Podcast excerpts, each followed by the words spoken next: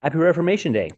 I'm recording this uh, weekly devotion on October 31st.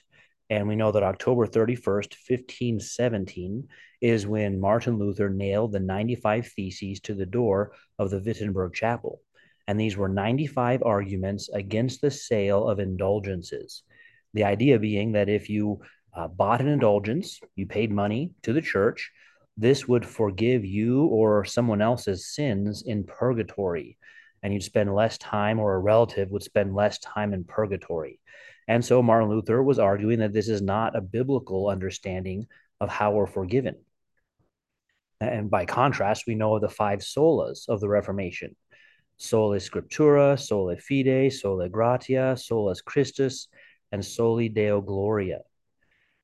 Now, the Reformation is just that it's a reformation, it's returning to the truths of the scripture we know that the sale of indulgences, or especially the seven sacraments that were built up around the Roman church's teaching of soteriology, of how to be saved, really trace back to the Pope who called Gregory the Great.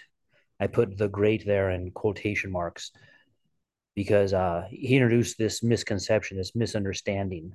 And it was a departure from what was taught at the first church council the Jerusalem Council recorded in Acts 15. Now, what was happening in Acts 15 is that uh, persons who held to the Jewish religion, sometimes called Judaizers, were telling the Gentile Christians that they need to be circumcised. So we see that here in uh, 15, verse 5. It's necessary to circumcise them in order for them to keep the law of Moses. So it was a question about uh, what you need to do to keep the law is the law of Moses, specifically here, the ceremonial law connected to circumcision, not the moral law of the Ten Commandments, but the, the uh, ceremonial law and circumcision. Does that still apply to Gentiles, Christians, or does it apply at all to Gentile Christians? And the answer is no. Summarized here in verse 11, we believe we'll be saved through the grace of the Lord Jesus Christ just as they will. So it's so it's true for Jewish Christians and for Gentile Christians. We're saved through grace, soli gratia, and solus Christus by the Lord Jesus, not by anything additional to that. So this is the truth that the Roman Church had departed from, and in its departure had, because of its influence through Europe, had had greatly harmed the European understanding of Christianity. And so the Reformation was a call back to these gospel truths, the gospel truth that we're saved by grace. So think of the think of the uh, Ordo Salutis. We can begin all the way back with election, but then after that comes regeneration. That we're born dead in our trespasses and sins, and so we need to be given a new heart. And in the first council, they they speak of that, and God, who knows the the heart bore witness to them by giving them the Holy Spirit, just as he did to us, and made no distinction between us and them, having cleansed their hearts by faith. So the Holy Spirit gives us a new heart, which then comes to expression in our faith. The faith itself is a gift, as we know from the book of Ephesians. So, regeneration, and from there, we have that faith, which allows us to convert and confess the name of Christ as our Savior, that it's only through Him we confess that we can be saved from sin. And so, because of what is explained in verse 8 and 9, verses 8 and 9, we have the truth now in verse 11. We're saved through the grace of the Lord Jesus Christ. That after conversion comes justification. We're justified before God, not because of anything we did, but because of the sacrifice of Christ. And now there's sometimes a confusion between that step, justification, and the next step, sanctification, where the Christian who has remaining sin has to be sanctified or made holy to work out uh, that sin, have have uh, himself or herself purified as in the refiner's fire. And so the idea is uh, that there are things you need to do to be to be uh, sanctified, and as the Holy Spirit works in your life, to refine those sins out of you, you become more and more in the image of Christ. You're more and more living according to God's will. And That's something that's given to us in Scripture. It's not something additional to Scripture laid on humans, as what the Roman Catholic Church was doing.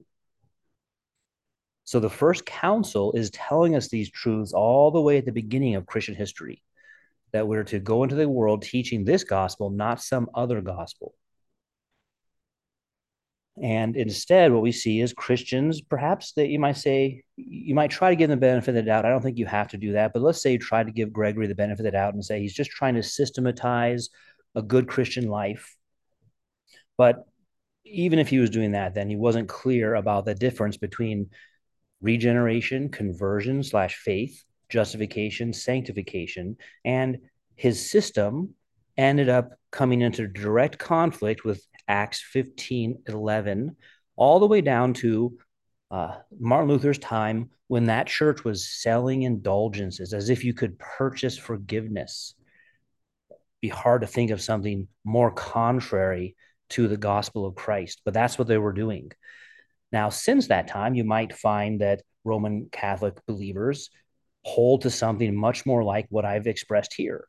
But when you go back and you look at the the uh, their beliefs at the time of Martin Luther, you'll see well that's a change. Then they've actually become perhaps more in line with the Reformation since that time. But the opposition to Martin Luther and the councils after that solidified that no, they do believe those things. They do believe that you're saved by doing those things, and uh, you can purchase indulgences, etc.